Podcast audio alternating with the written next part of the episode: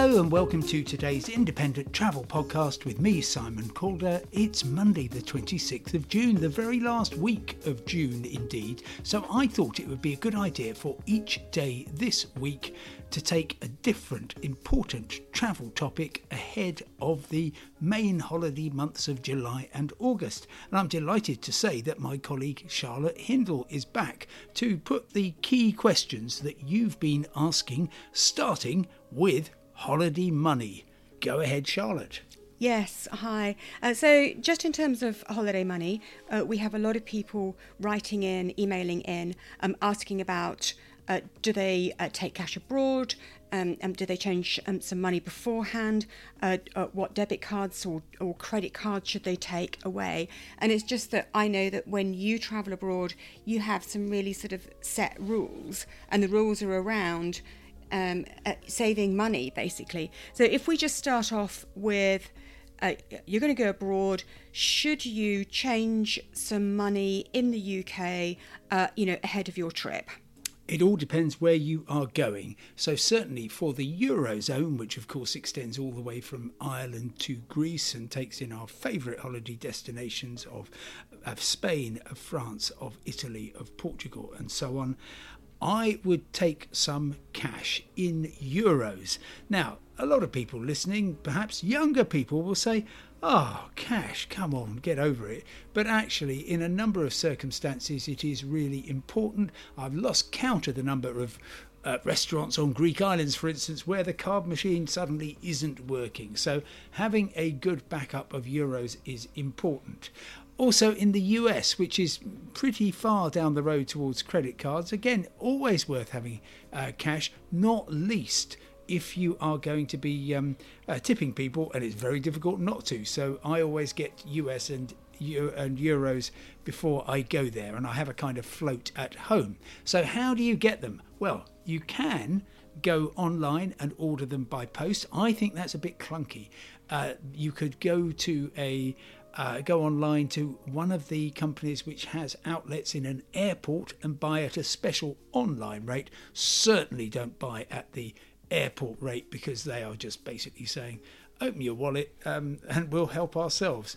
Um, but best of all, um, if you happen to be living in a big city like London, shop around. My current favourite is actually. When you say shop around, we're talking about not shopping around online because I don't know if I've ever um, uh, seen you get anything online. Normally, you you go to some you know sort of high street currency exchange places, don't you? Uh, yes, I, I certainly um, have done. But if you, if for example, you go to a, a company such as Currency Online Group, they've got a nice little office in the the in, in, a kind of office space in Waterloo Station in London, and they are the best rates that I am finding at the moment. And generally, it is go online, commit to it, um, which in their case means sending a bank transfer. And then you pick up the cash. That does work. And if you don't want to send the cash transfer until you're actually sitting in their office, that will probably be all right. Okay, too. hang on a minute. So, not everyone lives in London. No, and so therefore it is unfortunately one of those things where if you don't live in London, you are going to have far less access because foreign exchange in London is probably a livelier market than pretty much everywhere in the UK put together. I'm sorry about that, but um, if you're travelling through London, it will help. Okay, so say you don't live in London um, uh, uh and uh, you go online um, and you um, um, order some money ahead of time. How do people get that money to you? Are you are you then asking um, uh, those organisations to post you the money? Because loads of people, you know, the post is up the creek mostly for loads of people. Well, that, that yep, you can get it uh, securely delivered, and that's certainly one way of doing it. But th- there is a hassle factor, so probably um, just working out you're flying from Manchester or Newcastle or whatever airport um, you can search in two seconds online to find out what the airside bureau de change are, and then just um, uh, go and uh, get online and order what you need and pick it up when you get to the airport. Um, and how do you know that you're getting a good rate? Okay, well, it's very straightforward. Um, you look at uh, the rates that is being quoted. Now, you're never ever going to get the mid rate, although there are some uh, banking offerings such as uh, Revolut and Starling, which promise to get you quite close to it. Um, but look, if the, if the uh, uh, euro rate is 116 on the mid market rate and you can get about 112, I wouldn't um, try any harder than that. But it's still an awful lot better than the kind of 105 or even less than one that you'll see at some uh, bureau de change. So you would exchange some money into the local currency, and you would you would take it away with you. Um, I guess you will always. would you also then um, uh, take away some pounds sterling um, uh, to whatever country you're going to, um, and then maybe look at going into um, a currency exchange place on a high street in Spain or France or you know wherever you happen to be. Not in one of those countries because I don't think I would get a good deal. I would certainly do that. I mean, Turkey is the prime example where the currency is in slow free fall and therefore buying currency in the UK is completely mad. Um, just wait till you get to the airport, change 20 quid there, um, and then. Um, Which airport are we talking about? The airport before you fly or oh, the airport no, when, after you, you, when you fly? get to Turkey. Um, that's okay. that's the. But those are going to be terrible rates, though, aren't they? They're, they're not going to be anything like as terrible as you'll get in the UK, um, and that's why I'm saying only change twenty quid yeah. because then you'll be able once you get into the resort to work out where places are doing a decent decent uh, uh, value, and that also goes for, for instance, places in Eastern Europe, um, Bulgaria, and so on. And indeed, in those countries, former uh, Iron Curtain countries, that's where you're going to get a really good um, uh, exchange rate. Their bureau de change are fantastic to the extent that I would sometimes, for example, taking Georgia. Um, I would go to Georgia with pounds sterling and change them via the local currency into euros because that's the best rate I will get. Oh, okay, jolly good. Now, what about pe- people have got a range of credit cards and debit cards these days? Um, and, and, and I know you're really specific about what you should use when you're away, not only in terms of um, you know being in a restaurant and paying for um, a, a, restaurant bill or a hotel bill or something like that, but also getting money out of an ATM. Can you help on that? Yeah, ATMs, unless you are absolutely confident that you're banking with someone like Revolut or Starling and that you have a proper commission free option, um, then I wouldn't touch those. And furthermore, ATMs typically will have a kind of five euro charge anyway, so it's a very expensive way of getting local currency. Yes, use plastic to pay bills, um, but make sure it's the right kind of plastic. Now, whatever card you've got in the UK, it probably won't give you a great deal when you're abroad.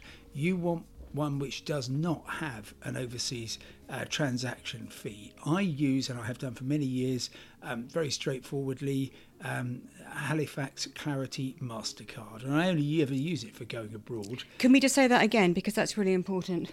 Halifax Clarity MasterCard. Okay. Now, there are others, other good, uh, good value cards, but the thing is, that means that you are not ever going to be paying transaction fees. Whereas if you just use your ordinary credit card, um, quite often you will be paying well 2.99%, which is effectively three quid. Some of them uh, have a flat fee as well, so you could actually find if you use the wrong card for say a um, uh, 20 euro lunch, um, that you're actually paying 10% in card handling fees, and that is literally just throwing money away.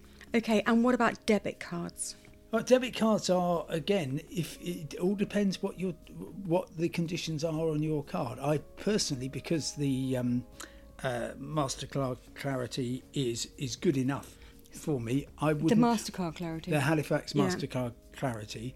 Um, that I would not um, uh, bother getting involved in a debit card. I mean, I carry my debit card just in case, as occasionally happens, I get completely flummoxed and I do have to withdraw some cash. Um, but the no, uh, d- don't worry about a debit card, except as the, the most extreme form of backup. But can I also talk about dynamic currency conversion? That is where you are going to absolutely be uh, have money taken away from you. There you are. You Sorry, have, I have no idea what you're talking about now. Well, that's what I'm going to tell you about. Dynamic currency conversion. It manifests itself when the waiter very solicitously says, "Oh, Charlotte, here you are. You've had your nice lunch. Would you like to pay in sterling so you'll know exactly what it's cost you in sterling?" Oh, I now yes, I do know now. Would you like yeah. to pay in euros? And um, it comes up on the. Um, Yeah, on, the thing. on, on, you- on the monitor. Yeah. you always, always pay in local currency. And just to, so you know, um, effectively, the merchant, that's whether that's a restaurant or a hotel or whatever, is making a very handsome margin along with the bank every time you do that. And they'll say, "Oh yeah, but you won't know what the the exchange rate will be." Sterling would need to fall very fast, very quickly for that ever to be a good idea. Okay, that's a really, really good point. Now, can I just go back to the banks that you're mentioning, Revolut and Starling? I mean, I think probably lots of people wouldn't necessarily know about these banks. I mean, I'm sorry, but I certainly don't. Uh, okay, well, they're, they're good online banks which have particularly generous and favourable um, uh, foreign exchange uh, dimensions. So, for example, you're quite often allowed to withdraw from an ATM a certain amount in overseas currency without uh, penalty every month. Now, personally, I think life is complicated enough, so I wouldn't, for the sake of saving a few extra percent here or there, I wouldn't go to the trouble of opening up an, an account. However, um, if you do want to delve more into this, if you're absolutely determined not to pay uh, a, a cent more than you need to, then um, uh, do have a look. And of course, money saving expert uh, Martin Lewis has lots of good stuff online about it. Okay, uh, brilliant. So, can we also now look at countries where you can't get money um, um, um, upfront, local money? So, I'm thinking uh, we were in Algeria, um, uh, you know, fairly recently, um, and we arrived in Algeria without any money at all, any local money. Uh, uh, what's your, your what's your advice there? And you know, black market things like that. Yeah, okay. Many countries still have this absolutely futile idea of, oh, we're going to protect our currency by not allowing people to take it abroad. I mean, it's just silly and it's been, and, and it just leads on to, as you mentioned, uh, parallel markets, black markets. So, um, any country like that, and now Egypt is actually probably the most prominent in terms of places we go to, just take money and change it uh, locally. Uh, in the case of Algeria, What do you mean locally? well, you just right. So you get to um, an airport in Egypt, whether that's Sharm el Sheikh, uh, Hurghada, Cairo. You mean an, officially? You mean an official Yeah, oh, exchange yeah, as yeah, opposed to yeah. There- there- unofficially? there is no there is no benefit that I know of um, changing um, surreptitiously in Egypt. In other countries, including Algeria, there certainly is. And um, well, I just wander around and talk to um, various traders. Um, I, I would always talk to somebody who owns a restaurant or a shop or whatever, um, and just strike up conversation. And very often they'll they'll be very keen to get a uh, get a decent rate, and you figure out what the appropriate rate is. And this um, uh, uh, happens all the time. And if it's someone who you know has premises, then that means if anything does go awry, you can come back to them, but it almost certainly won't. And for that, you will need clean notes, and you will probably, depending on where you are, clean notes. You mean clean UK pound sterling notes? Or, Ah, well, or- no, clean euro notes in Okay. various denominations, or indeed dollars, because um, particularly since Brexit, the pound is far less appealing than it used to be, and so therefore um, it's euros and dollars that will save more about you than anyone else. And um, that siren makes me think, well, uh, what about the legality of this? Don't take any risks, don't do anything silly, but an awful lot of people will um, get a bit more uh, out of their holiday money by by um, using the parallel market. Okay, lovely. And then can we just look at two other things, which is um, some people talk about reclaiming tax on purchases made abroad. Is, is that mostly in the US and Canada? I, Oh, there's, there's various countries where you can do this, and the idea is that you um, buy something lovely and expensive, bearing in mind that it has to be below the uh, 390 pound limit for the UK. And they say, oh, and you can claim your money back when you get to the airport, and you probably can. It's all a little bit um, uh, tricky and fraught, particularly if you are getting the money at the airport and you've got a plane to catch and the office isn't open or there's a long queue. So it's not something that I um, get involved in. And bear in mind that £390 limit on bringing stuff back. We'll also be talking about customs, but um, uh, the crucial point is that if you go a pound over that with new purchases, they will clobber you for duty on the whole lot. Okay, and can I just ask then, if you don't do it at the airport, and I'm not quite sure which airport you're talking about, you're talking about the airport. Airport as you leave. Um, as okay, you, the leaving airport as opposed to when you arrive in the UK. Oh yeah, nobody will care at the UK. Okay, once you're in the UK, it's too late, right? Oh yes, absolutely. Okay, fantastic. Um, and then just one final question, which is about um, we all come back from holiday with some change. We don't mean to, but we do. Um, uh, uh, what do you think people should do with them with that money, the leftovers? Well, you can always um, give it in uh, at the airport when you're leaving. Airlines have um, collections, but if it's somewhere uh, like, for example, the eurozone, where you know you're going to be returning to, just pop it in an env- envelope and save it for your next trip. Um, increasingly, I, I do have a huge supply of different currencies, um, but that is gradually dwindling as more and more of them get more and more plasticky, and I find myself with less and less um, currency, which I think is probably a good thing. But remember, cash will always save you in the end. Anyway, thank you very much indeed for all your questions and thank you for asking them, Charlotte. Um, we'll be back again tomorrow. Thanks for listening. Goodbye.